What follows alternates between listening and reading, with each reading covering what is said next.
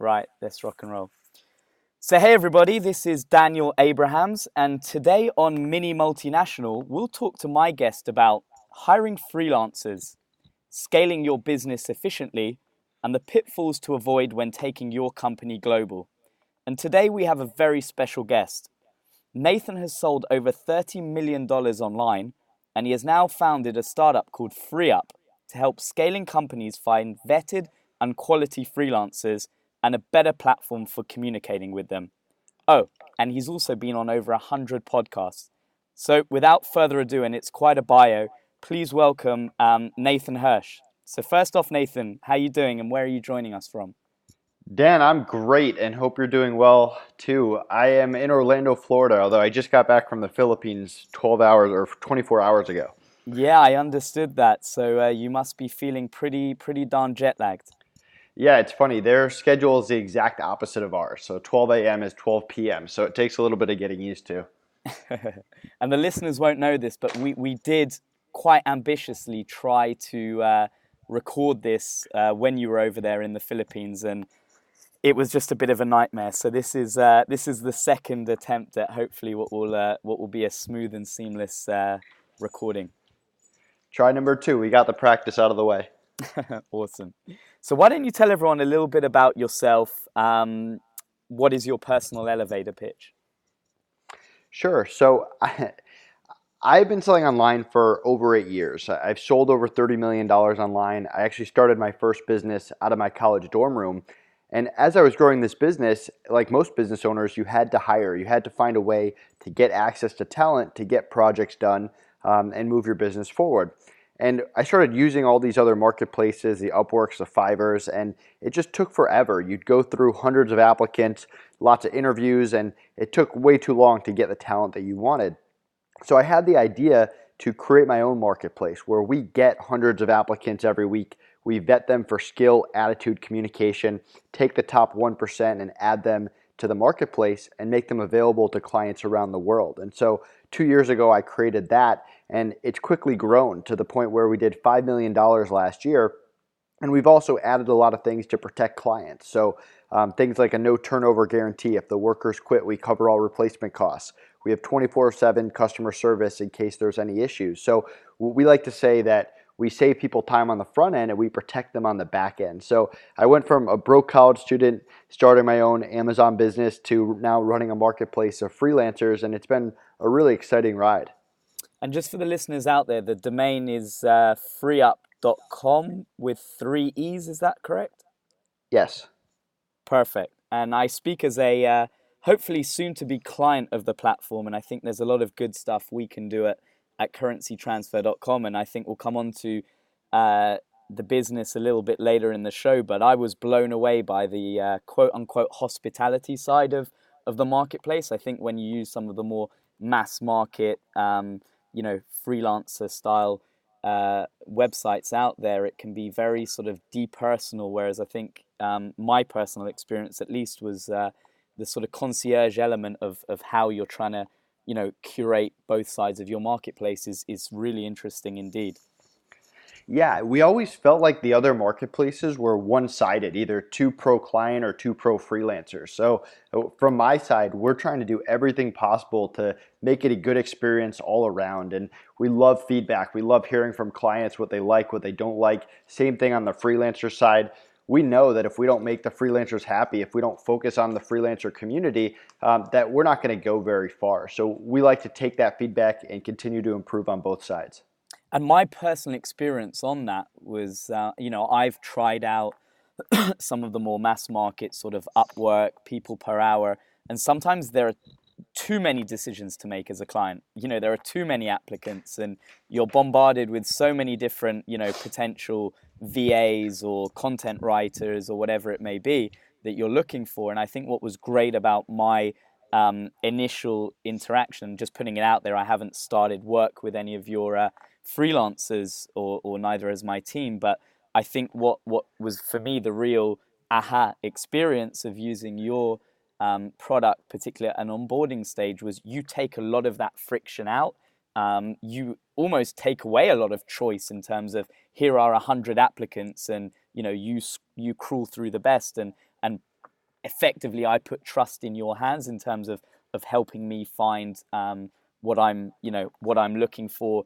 But we'll come on to that a little bit later, because I'm particularly keen to sort of signpost this. Let's start off with your first venture, which I believe was called Portlight, whereby as a student cause, that started, if I'm right in saying, as a student cause initiative and scaled into a multi-million-dollar e-tailer with pretty much little to no outside investment. So how did you organically grow that that business to $30 million in sales? What was the secret to success that meant you didn't require any outside investment? If you could take us back to the beginning, I think we'd all be very, very interested to hear the story. Yeah, so my parents were both teachers. So growing up, I always thought I was going to go through the normal career path. You go to high school, you get into a good college, you get good grades in college, that leads to an internship and a job, and you work for 30 years, you retire, and that's your life. Become a lawyer. And yeah, exactly.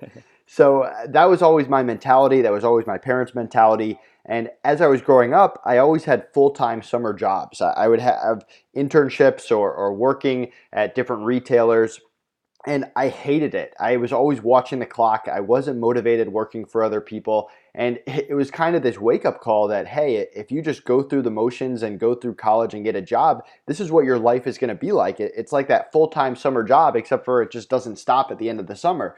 So I always wanted to get out of that. And as I was doing these internships, and I was very fortunate to work at the Aaron's Corporation and also Firestone, I got to see how the CEOs went about their days. They could be on the golf course working from their phone. They could be in and out of the office. They could work from home. And I always felt like I wanted that. I wanted to be in that position where I was in charge instead of working for other people. So when I got to college, I remember on the first day, we had to decide our major, what business that we wanted to focus on. I knew I wanted to get into business. And the professor got up there with this new entrepreneur program, and she said, if you want financial freedom, if you want life freedom, the only way to do it is by being an entrepreneur. And that really stuck with me. And it was kind of that thing I needed to get over the edge, like, hey, this is what I'm going to pursue.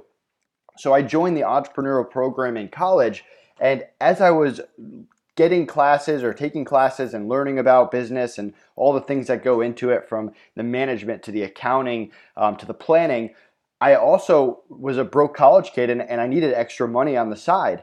And I noticed that the school bookstore was ripping me off. I was paying hundreds of dollars at the beginning of the semester. I was selling them back for pennies on the dollar at the end of the semester. And I wanted a better way to do that. So I started my own book selling business. And before I knew it, there were lines out the door of people trying to sell me their books over the bookstore, to the point where I actually got a cease and desist letter from the bookstore because I was taking up so much of their business. So I was selling these books to different platforms, different vendors online. And one day I came across Amazon. And this was way back in the day where Amazon was mostly a bookstore. They were just getting off of that and starting to sell other products. And I became addicted to it. I thought this was so cool. I was going to start my own Amazon store. I could sell different products. And I started experimenting with products that I knew a lot about, computers, video games, sporting equipment. And I failed over and over and over. I couldn't get anything to sell. What year was this? This was 2009. Okay. And I couldn't get anything to sell. So after getting pretty frustrated and knowing that I wasn't going to be able to sell books forever, I started you get burned, if I just may interrupt, did you burn through cash in terms of buying inventory that you couldn't sell? What was the business model? No, so I always tried to make it a cash positive business. It's called drop shipping, but this was years before I even knew it was called drop shipping. I was trying to sell products that other people had for them. And then once I got the sale, they would ship it from one place to the other. So no stock, no inventory, purely sort of arbitrage, brokerage, whatever you want to call it. Yeah, I mean, I was a college kid living in my dorm. There was no warehouse. I had no place to store inventory. Amazon FBA was very new. I didn't really experiment that much with it. It was all trying to sell other people's products besides the books that I could keep in my dorm room. And who were these characters? Who were the people that just had a spare computer or whatever to sell? And you presumably went to those folks and say, sure, I know how to to hack this together online. Again, for anyone out there that's thinking about, you know, a drop shipping business model going forward, what were the mechanics behind sort of you sourcing the products that effectively, you know, you didn't take the risk with in terms of buying them yourself, but how did you source that inventory? Who were the types of characters that you were taking the stock from? Sure. So as a 20-year-old, not many manufacturers, not many suppliers wanted to work with me right away. So I was finding these products on different deal sites, different online retailers, different online distributors that you could create a free account. And like I was saying, I tried this stuff over and over and over, and it wasn't going anywhere. And I was about ready to give up until one day I came across this website, SlickDeals.com, and they were selling this baby product. And I started drop shipping this one baby product, and it started selling over and over and over. And I realized the market for baby products was booming. Every parent, every person that wants to have a kid is going to buy these baby products. So that's when I really started to focus more on the baby industry and get out of my comfort zone, away from the sporting equipment and the computers and the video games. And from there, after I had started to make these sales from the deal site, from these different online retailers, and started to gain traction with my Amazon business, then I was able to do research on different suppliers, different vendors, different manufacturers, and reach out to them with more of a backstory about growing this business. And I was able to form these deals that would help me take the business even further. And what was the infrastructure that helped you scale from effectively zero and many, many mistakes into effectively a multi-million-dollar online empire with zero stock, zero inventory? Was it you as an owner-managed business hustler? Did you have a bunch of employees? Was that the beginnings of you working with freelancers around the world rather than having a payroll, you know, traditional bricks and mortar office? What was the infrastructure? Yeah, so it started off with just me, and I remember going to my accountant. And he said, "Hey, when are you going to start hiring people? Your business is doing really well." And I kind of shrugged him off. I was like, "Why would I hire anyone? The money's going into my pocket. I don't want to give it to someone else. I love what I'm doing. I can do this 7 days a week for the next 20 years." And he just laughed at me and he said, "Good luck. You'll figure this out yourself." And so I got through my first busy season, the first end of the year, where people were buying tons of products. I was getting angry emails from parents when their toy was a day late for Christmas. And I almost went crazy. I was working 20 hours a day. I was balancing college and a girlfriend and everything that goes with that. And when I got to January, I was like, that was kind of the wake-up call. I was like, okay, I can never go through that again. I need help. And so I started hiring people. And one of my first hires, by luck, was my business partner, Connor, who's been working with me for over 8 years. So I made a really good hire right from the beginning. And I also made a lot of bad hires along the way as well. People that cost me time, cost me money. And that's when I really got thrown into the whole hiring experience and learned a lot from it. And it wasn't until years later when I discovered the remote hiring world and all the power you get from hiring talent that isn't just around you. So I kind of went from just hiring the people around me in college to graduating and opening up an office to learning about the remote hiring world. And really, FreeeUp is based on my 8+ years of hiring. So they say hire fast and unfortunately, when needed, you know, fire fast. What was your sort of patience that you deployed back in that sort of, you know, successful run you had with the baby products around the people you brought in? Was it a revolving door? What did you do when, you know, someone you brought in didn't meet expectations? And you know, if you could start it over again without the baggage, you know, what would you have done differently now with, you know, a fair few years more experience with respect to some of the recruitment and hiring episodes that you went through? Yeah, so I mentioned one of my first hires was a great one. It was someone that was passionate, someone I worked with long term. But so I thought it was easy. I thought hiring was just, okay, put a job out. First person that wants it, that shows some desire, it's going to work out. And you quickly realize that's not how it works. And you start developing your interview process, from the questions to the expectations and the onboarding.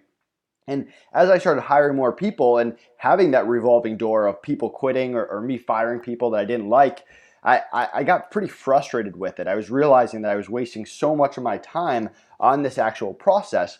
So what I did was I sat down with the people that I was even firing. I would do what I called an exit interview. And I would meet with them and get their feedback. Hey, what could I do better? Hey, why did you take this job if you weren't a good fit, if you weren't committed? Hey, how come the culture in our company is pretty low, that there's just a cancer spreading throughout where people aren't motivated?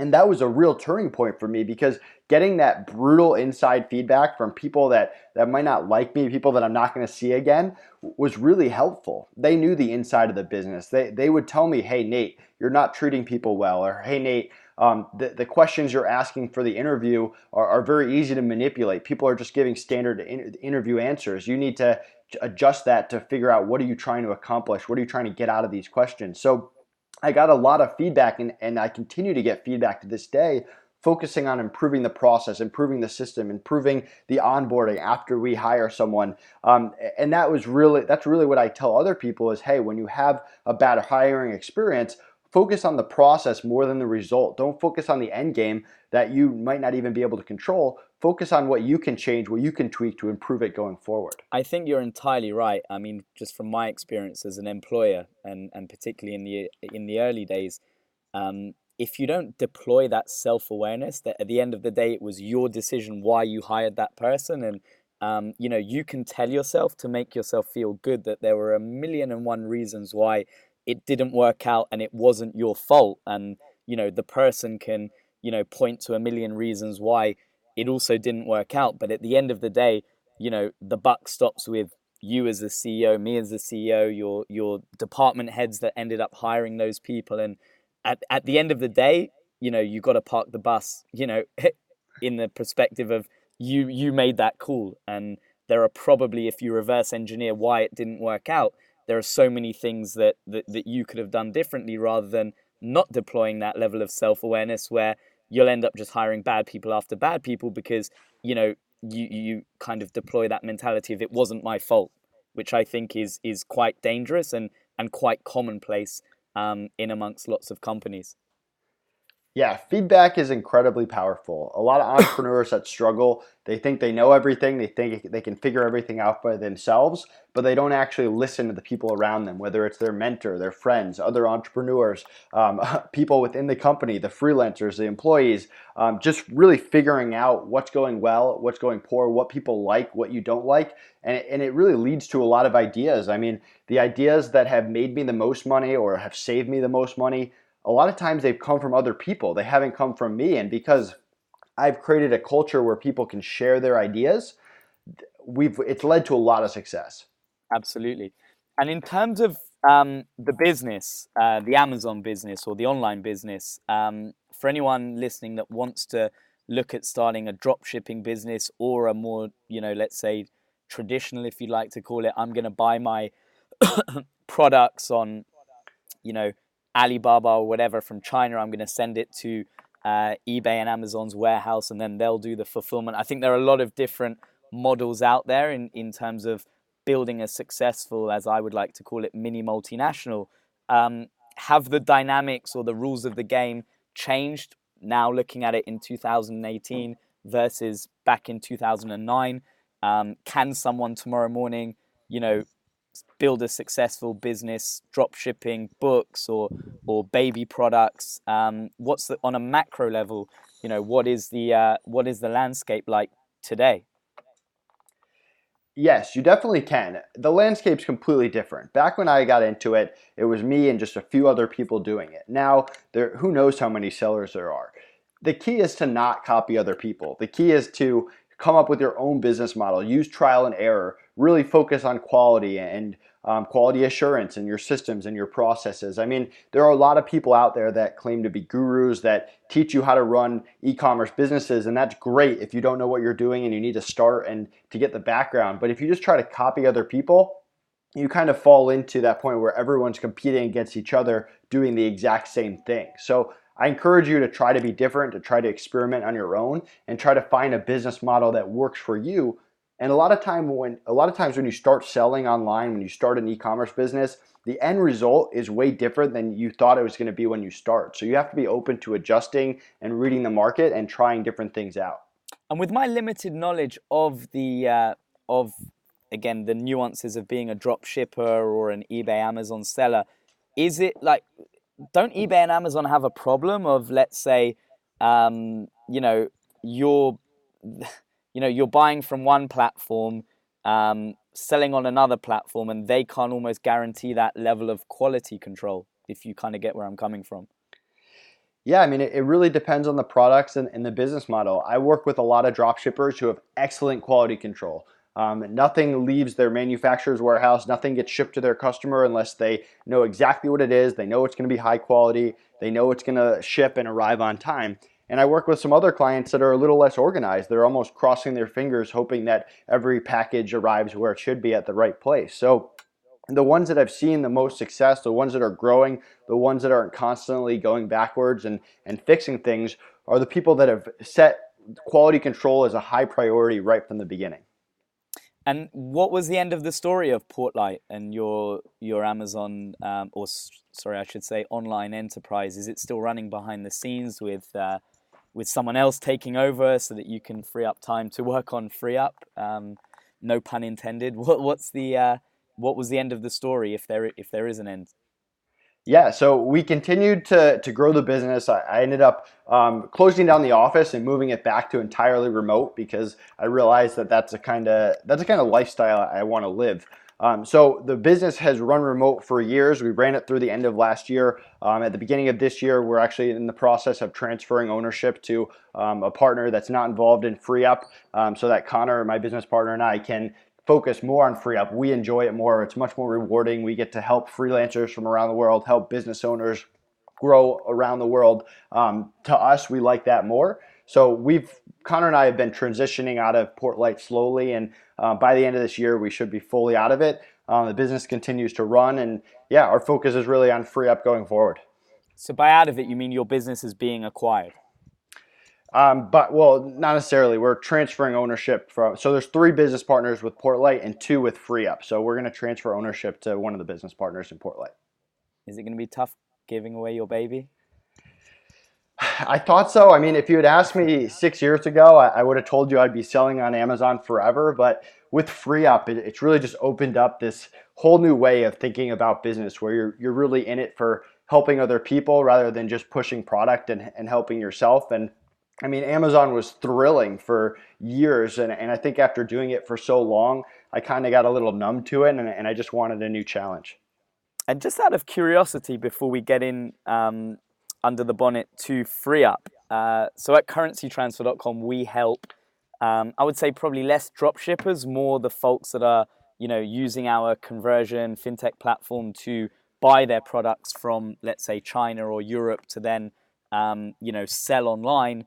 And very soon we're building solutions so that they can collect foreign revenues on foreign marketplaces and then bring them back home. Was currency ever an issue as you built your business? Were you ever selling? Okay. Not on my Amazon business. We kept it entirely US because we were drop shipping from a lot of manufacturers and built really good relationships from manufacturers that only shipped domestically. But with FreeeUp, I mean, we have clients from all over the world. We have freelancers from all over the world. So yeah, I mean, figuring out the best way to transfer and move money and get payments and save money on fees, it was a big deal in the first year of FreeeUp, figuring out the best way to do it. For sure. And so following the success of Portlight, you founded FreeeUp. We understand what caused you to doing so. Clearly, the pain points you felt building, Portlight along the way, and the limitations of some of the other platforms of finding freelancers. It's smart, You started a business out of effectively a personal problem. How do you manage the quality with, let's say, so many freelancers vying to be on your network? I mean, we reject 99 out of 100 people that apply. We're getting hundreds of applicants every week. We spend a lot of time vetting these people, whether it's the application process, the one-on-one interviews, the tests that we have. I mean, we have communication best practices that freelancers have to memorize and get tested on, because we know how important communication is on the marketplace. So we spend a lot of time making sure only the best of the best get into the network. But then it doesn't stop there. I mean, once they're in, we have very high expectations. If people get complaints, if people don't communicate, we're very fast to remove them. So it almost is like the quality assurance on the drop shipping. I had a lot of experience. But how do you guarantee that quality of work? Is there like a rating system for clients like me after, you know, Rachel or Frank has done a job for me, and is there room on the platform to score that freelancer? I know you have a sort of, let's say, more boutique offering where you really do get to know each and every one of your clients in a more sort of hospitality type of environment than some of the more mass market where pretty much any freelancer, whether you're good, bad or ugly, can join. So A, how do you guarantee that quality of work, and how can other clients see, you know, how, or how can clients like me see how other clients have scored that freelancer? Yeah, it's a great question. To be honest, I don't love the scoring system. I think if you go on some of the other marketplaces, you'll hire someone who has 5-star reviews and leave with a bad experience, and you might get someone that doesn't have a 5-star review and they had one client that might have been unreasonable, might have been not fair to them, and that really hurt them going forward. So for us, we handle each situation individually. We're constantly asking feedback from clients and from freelancers and keeping our own records. So with us, I mean, we're putting our name behind these freelancers. If something goes wrong, we take responsibility and we make it right really quick, whether it's free credit or getting someone another option or paying for a project to get done ourselves. So for us, we're not doing it based on a 5-star review rating system. We're doing it based on client feedback, and we take that stuff very seriously, quickly removing people from the network that are not treating the clients the way that we feel like they should be treated. And what was the hack to build that really great network on the ground? Did you have, almost like you had at Portlight, where your first key hire was crucial, and it sort of relieved a lot of the pressure to build momentum? I know you've just come from the Philippines. Presumably, you've got a big network of you know, the top 1% of freelancers over there. But in terms of that sort of recruitment process and building the infrastructure, whether it's in the Philippines or India or even in the US or freelancers you might have on your network in the UK, what was that sort of real hack that ensures effectively that quality, or those first steps, those first sort of moves in the chess game that made the whole thing come together in a way that you envisaged it should? Yeah, I mean, it all comes down to great hires on our internal team, from the recruitment to the billing to my assistants that interact with the clients and help to fill all the ticket requests that we get. We have 1% that gets into the FreeeUp marketplace, and then we take the 1% of that 1% and add them to our internal team. So we practice what we preach. We only hire people that are already in the freelance marketplace, in the FreeeUp marketplace. And I actually went and visited my internal team in the Philippines, and we took them out to a resort day. We got them all massages, took them out to dinner a lot, and just treated them well, because they have done such an incredible job. We couldn't do it without them. By putting great people in place right from the beginning, it's really led to our overall success. And I mean, it's no different if someone else is starting their own business today. The quickest way to fail as a business owner is to hire bad people, and the quickest way to succeed is by surrounding yourself with people that are talented, that are good at things that you're not good at, that are motivated, and that care about your business. So, that I contribute almost all of our success to our internal team that does a great job day in and day out. And who was that first key hire? I mean, who is that chief of staff over there in the Philippines? Do you have sort of one strong general manager that then went out and hired some more internal staff? For those looking to, let's say, build a team in an emerging market, let's say, which, let's be honest about it, comes at probably a lower cost than doing so in a Western country or whatever. How did you build that at the very beginning? Was it that one key hire that knew the local landscape and then, hired others without you having to micromanage every single hire?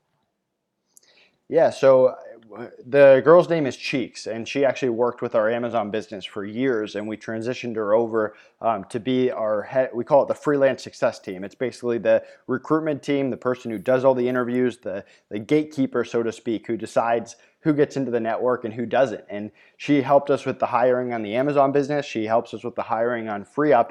And she was the key to starting the whole thing, because if we don't get good freelancers from the beginning, no one's going to like the service. No one's going to come back. No one's going to tell their friends, and the community doesn't even get off the ground. So she was definitely the key hire. We don't have a general manager, so to speak. Connor, my business partner, and I, we run the entire business, and we split it up so that he handles more of the behind the scenes, the website, the marketing, the content, and I'm more of the systems and processes, going on podcasts, talking to clients, figuring out the best ways to continue to make it a flawless system from requesting workers to filling the request. So we divide it up. So we have Cheeks, who runs our freelance success team. We have Marius, who runs our billing. We have someone who runs the blog.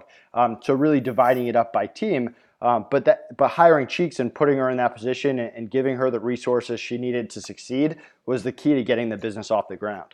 And how often do you guys go over there? That was my first time going over there. I've worked with Cheeks for over 6 years now, and that was my first time meeting her in person. That was your, sorry, you started FreeeUp in what year? So Cheeks worked on my Amazon business too. So FreeeUp is a little over 2 years old, but I've been working with Cheeks for over 6 years now. But this is, are you saying since you started FreeeUp a couple of years ago, this is the first time that you've been over there on the ground? This is the first time in my life that I've ever been to the Philippines. Wow. So that's a real sort of, you know, that's inspiring for someone out there that's listening to this, that's looking to go global, that, you know, as an owner manager or a CEO, you can get a lot done before you actually have to put your feet on the ground in that country. That's impressive. Obviously, you know, the way of the world, we've got Skype, we've got Slack, we've got email, you know, conferencing is super simple, but, you know, the old school mentality is that, you know, nothing, you know, replaces face-to-face time or whatever, but it's amazing to think that you've built a real infrastructure on the ground in the Philippines. You are the owner of the business, and this was your first trip over there. That's awesome. Yeah, it was really surreal just meeting all these people that we talk to on Skype every day. We threw an event where we rented out a venue, and we told all the freelancers in the marketplace, hey, no pressure, no obligation. If you want to come meet us, this is where we're going to be. And we had over 100 freelancers show up, and we treated them to good food. We took pictures with them. We held a little event or a little talk where we thanked them and told them what our plans are for FreeeUp. And it was really an awesome experience just seeing people that we've helped over the years. I mean, one freelancer, he was showing me his car, and he was like, hey, like, I bought this because of FreeeUp. Just stuff like that makes the whole thing worth it. Amazing. And what, I mean, in that 2 year period, what was, I'm sure you resonate with this CEO to CEO, there are fireworks going on in your business the whole time, and you can feel that you're the type of guy you have to put out sort of flames, you know, week in, week out. What's been the biggest challenge in that 2 year period, whether it be on the client side of the marketplace or the freelancer side of the marketplace? What's been the real sort of challenge that you've had to sort of overcome or finesse to effectively, you know, build the company that it is today? I mean, there's a lot of different freelance marketplaces out there. So just getting off the ground, I mean, people have the mentality, okay, we don't need another Fiverr, we don't need another Upwork. And you really have to get out there in front of people and show how you're different. And as you continue to grow and you prove to people why you're different, then you get to the point where everyone is like, wow, they are different, let's copy them. So then you get the competitors popping up, and you really have to step up your game to show that you really are the best of the best. So it's kind of been funny going from that transition to, okay, no one wants to start another marketplace, no one wants to have another marketplace, to, wow, everyone loves FreeeUp, we're growing, now everyone wants to copy us. Can your freelancers be platform agnostic, i.e. they can do some gigs on Fiverr, do some work with you, do some work on, you know, people per hour, or if they, you know, sign up to be a freelancer on FreeeUp, that's effectively their job? No, they can be, they're not exclusive to us. So they're welcome to offer their services anywhere they want. Our only thing is they can't drop our clients for clients somewhere else. So as long as they don't drop our clients, we don't care. Yeah. Okay. So in terms of just digging into, let's say, the client side, because, you know, hopefully there'll be a bunch of people out there that will think, do you know what, I'm going to, and we'll come on to this at the end of the, do you know what, let's do it now. What is the, can you just read out to the listeners the domain name for people that want to, you know, check out your marketplace and maybe say some words around what type of roles are most suited to, you know, the network of freelancers that you have. What's the real sweet spot that you can solve for entrepreneurs out there listening to this that think, do you know what, I'm probably doing 15 more things that I should be doing. If I only delegated this and this, that would free me up to do a lot more productive work, or whatever way they look at it. Maybe just give an overview of where you can add most value, the domain, and how people can get started. Sure. So the website is freeup.com with 3 E's.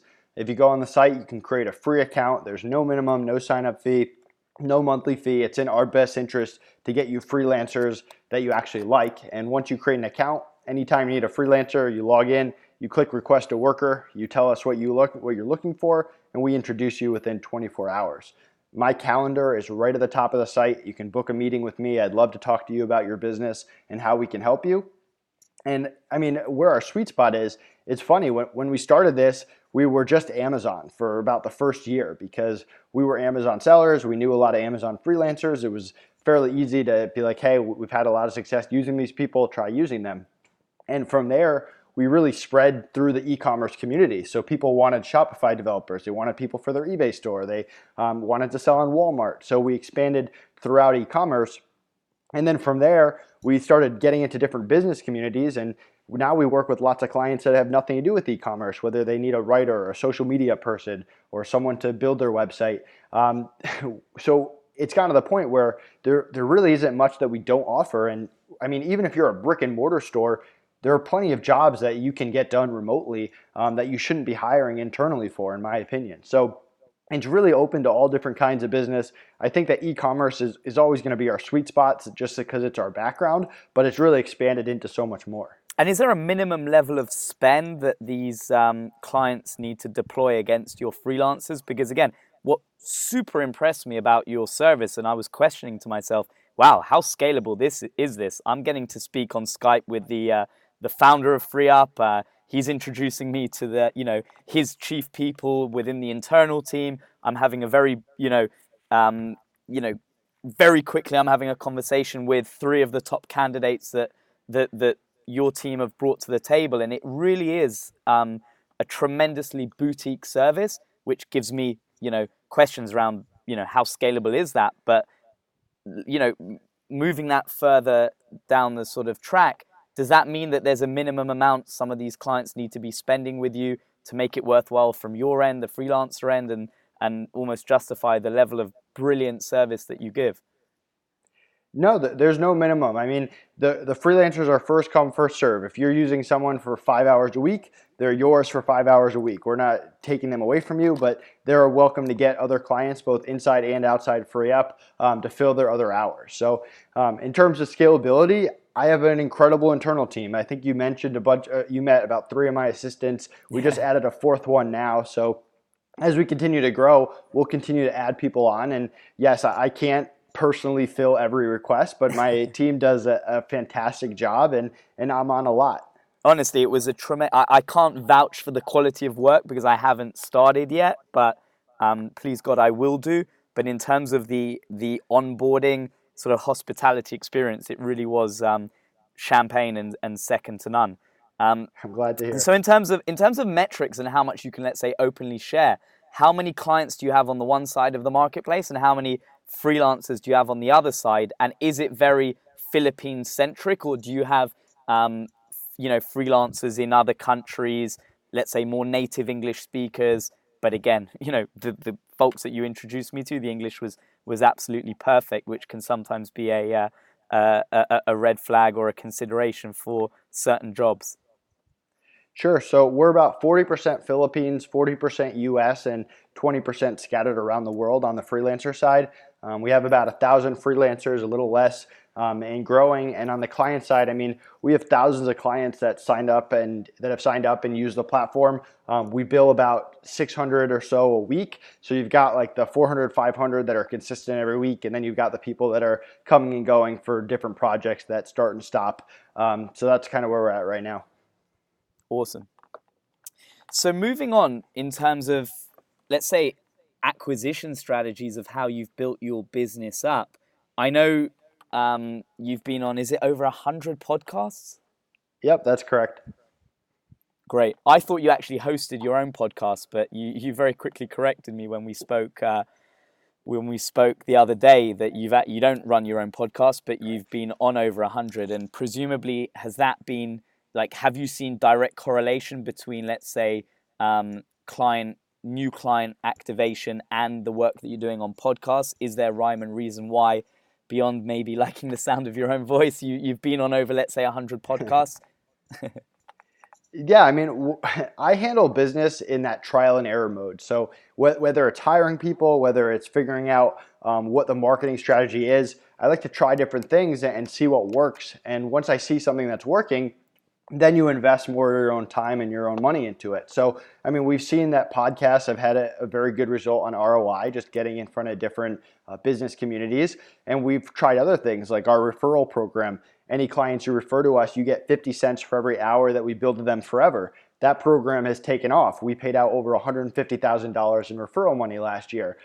There's other marketing efforts that we've tried that haven't had a good ROI, so we scale back on them and we continue to pick and choose where we're spending our money, where we're spending our time. So yeah, I mean, podcasts right now are booming. Everyone has 3 to 5 podcasts on their iPhone that they're listening to each week, and the more we can get in front of different audiences and help people and share our story, I think it'll lead to a lot of success, not only for FreeeUp, but for other business owners as well.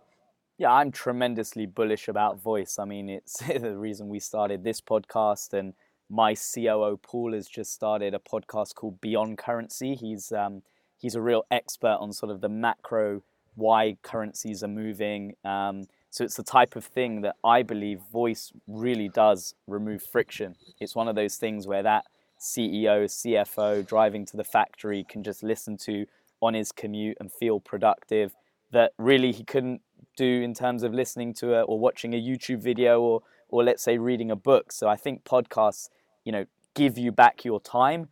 They let you feel more productive with your time. And, you know, I've gone from never listening to a podcast pretty much ever 3 months ago to being hooked. It helps me go to sleep at night sometimes. And it's just something that just fills those moments where you're not feeling that, you know, where you're done with work or whatever. And you want to be a bit more productive than just watching an episode on Netflix. I think it's smart. And I think those that deploy a level of patience when building their business, and whether it's as a guest of a podcast or a host of a podcast, you know, you can never really see. My head of growth might say differently, but, you know, a Google Analytics chart's never going to tell you the true 100% ROI impact of your podcast activity. But I just have a gut feeling that it's an amazing way for anyone to really look to supercharge their business. Yeah, I agree. If you have a brand that you're trying to promote, if you're trying to get your business off the ground, I strongly recommend at least contacting different podcast hosts and seeing what kind of communities are a good fit for you. And how far do you go, let's say, in asking those podcast hosts, what are your listenership numbers? You know, almost to some degree in the back of your mind, you're thinking, how much is this going to work out for me versus am I wasting my time here? I mean, if you look at the interaction we've had, I was super upfront and honest with you. And I was like, Nathan, buddy, this is a new venture for me. This is my background. This is my track record. But just putting it out there, this is my, you will be one of the first 3 episodes. And so if you want to get a bit of depth, I'm sure my buddies, entrepreneurs within my own ecosystem are going to be listening to this, but I'm not Tim Ferriss. I'm not Gary Vaynerchuk. I don't have millions of listeners. This is the beginning of the journey. And so how, you know, time is precious, obviously. So how do you audit that when, you know, either blindly saying yes to every show, you know, that approaches you versus being a slightly more tactical? Yeah, it's true. So keep in mind, there's Connor and there's me, and so Connor has time to go on podcast too. Very rarely do we turn down podcasts. I mean, in this stage of our business, I mean, you never really know. I've been on podcasts that have big audiences, and we thought they were going to be a big hit, and the ROI just wasn't there. And then we've been on podcasts that we were like, okay, they're kind of small. They don't have a big audience, and all of a sudden we've gotten some really good clients from it. So we try not to just, I guess, look at it and be like yes or no.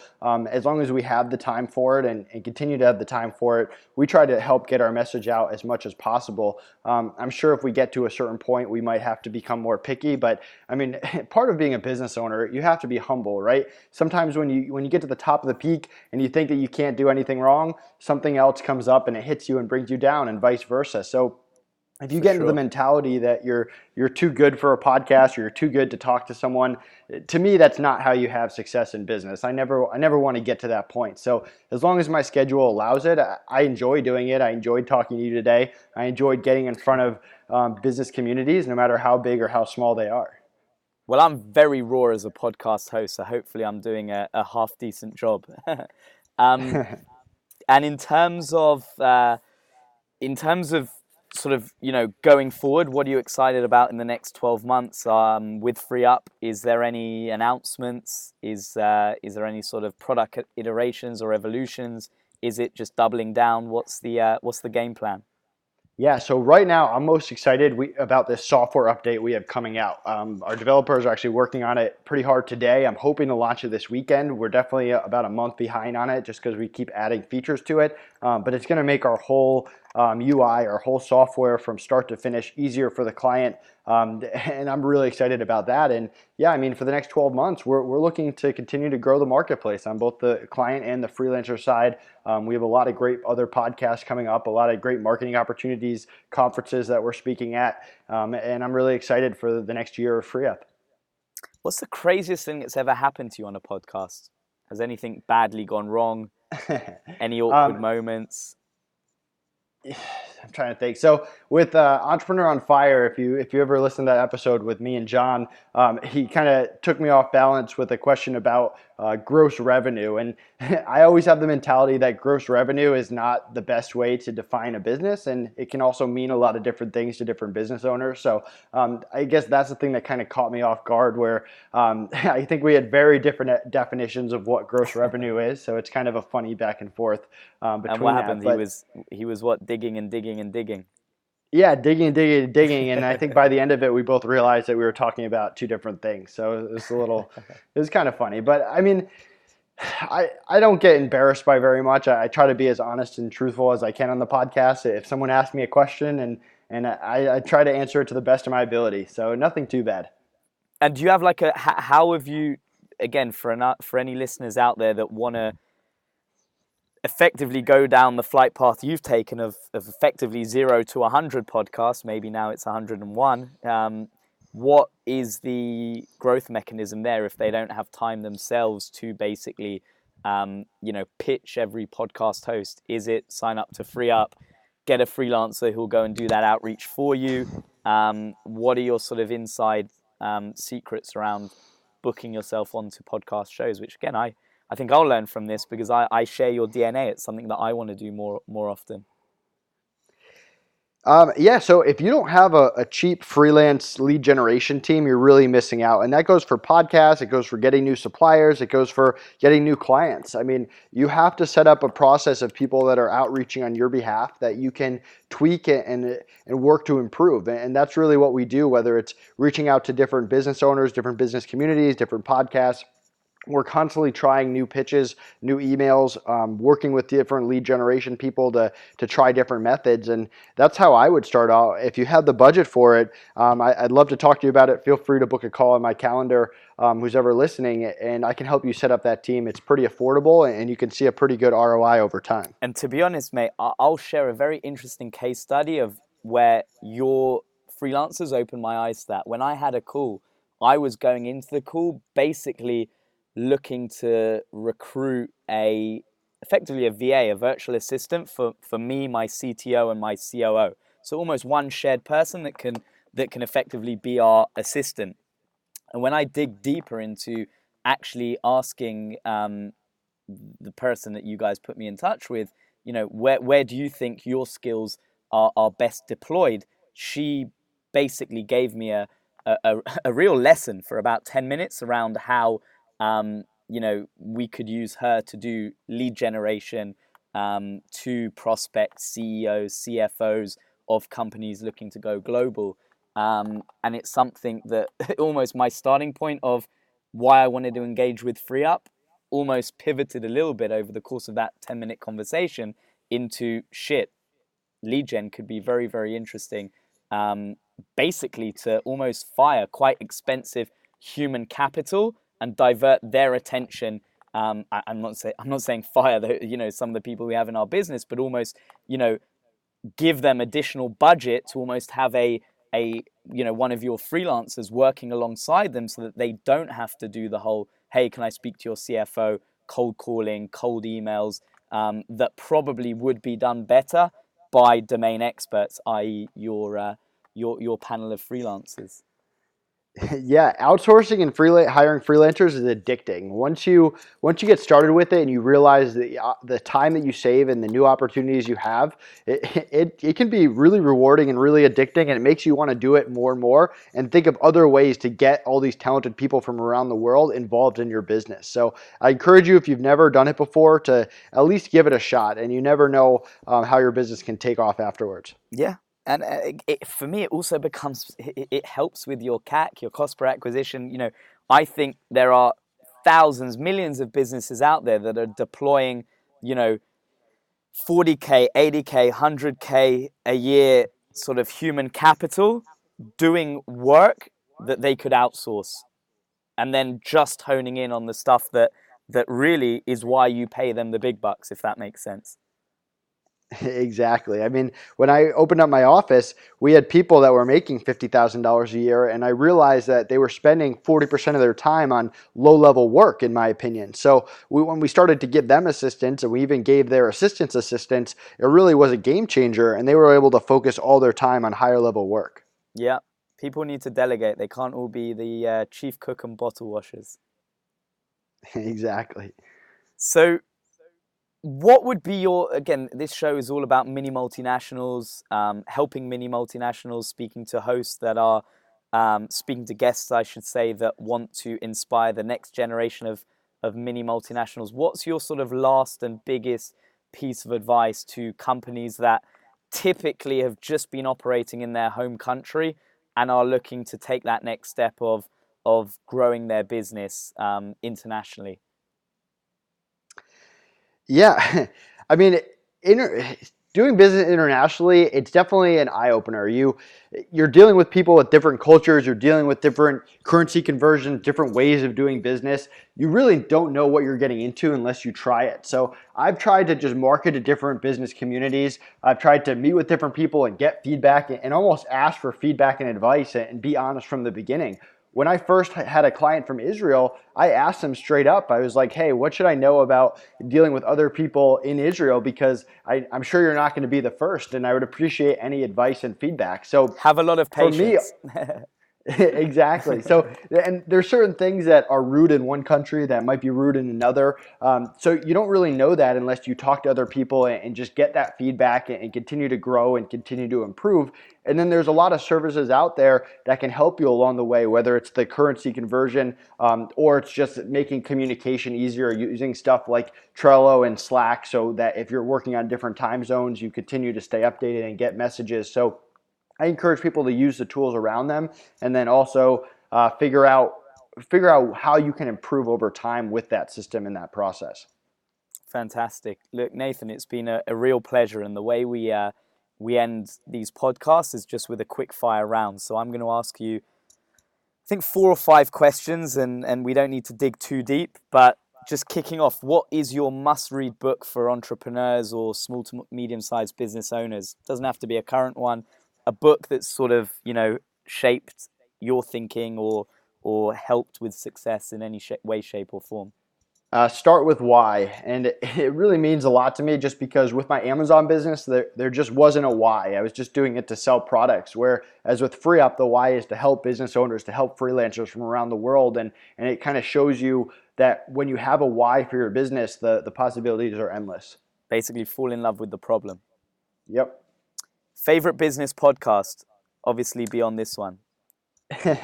I like Entrepreneur on Fire. It's a classic. It's a go-to. It's the most popular one. It's popular for a reason, so I'll stick with that one. Best place you consume news?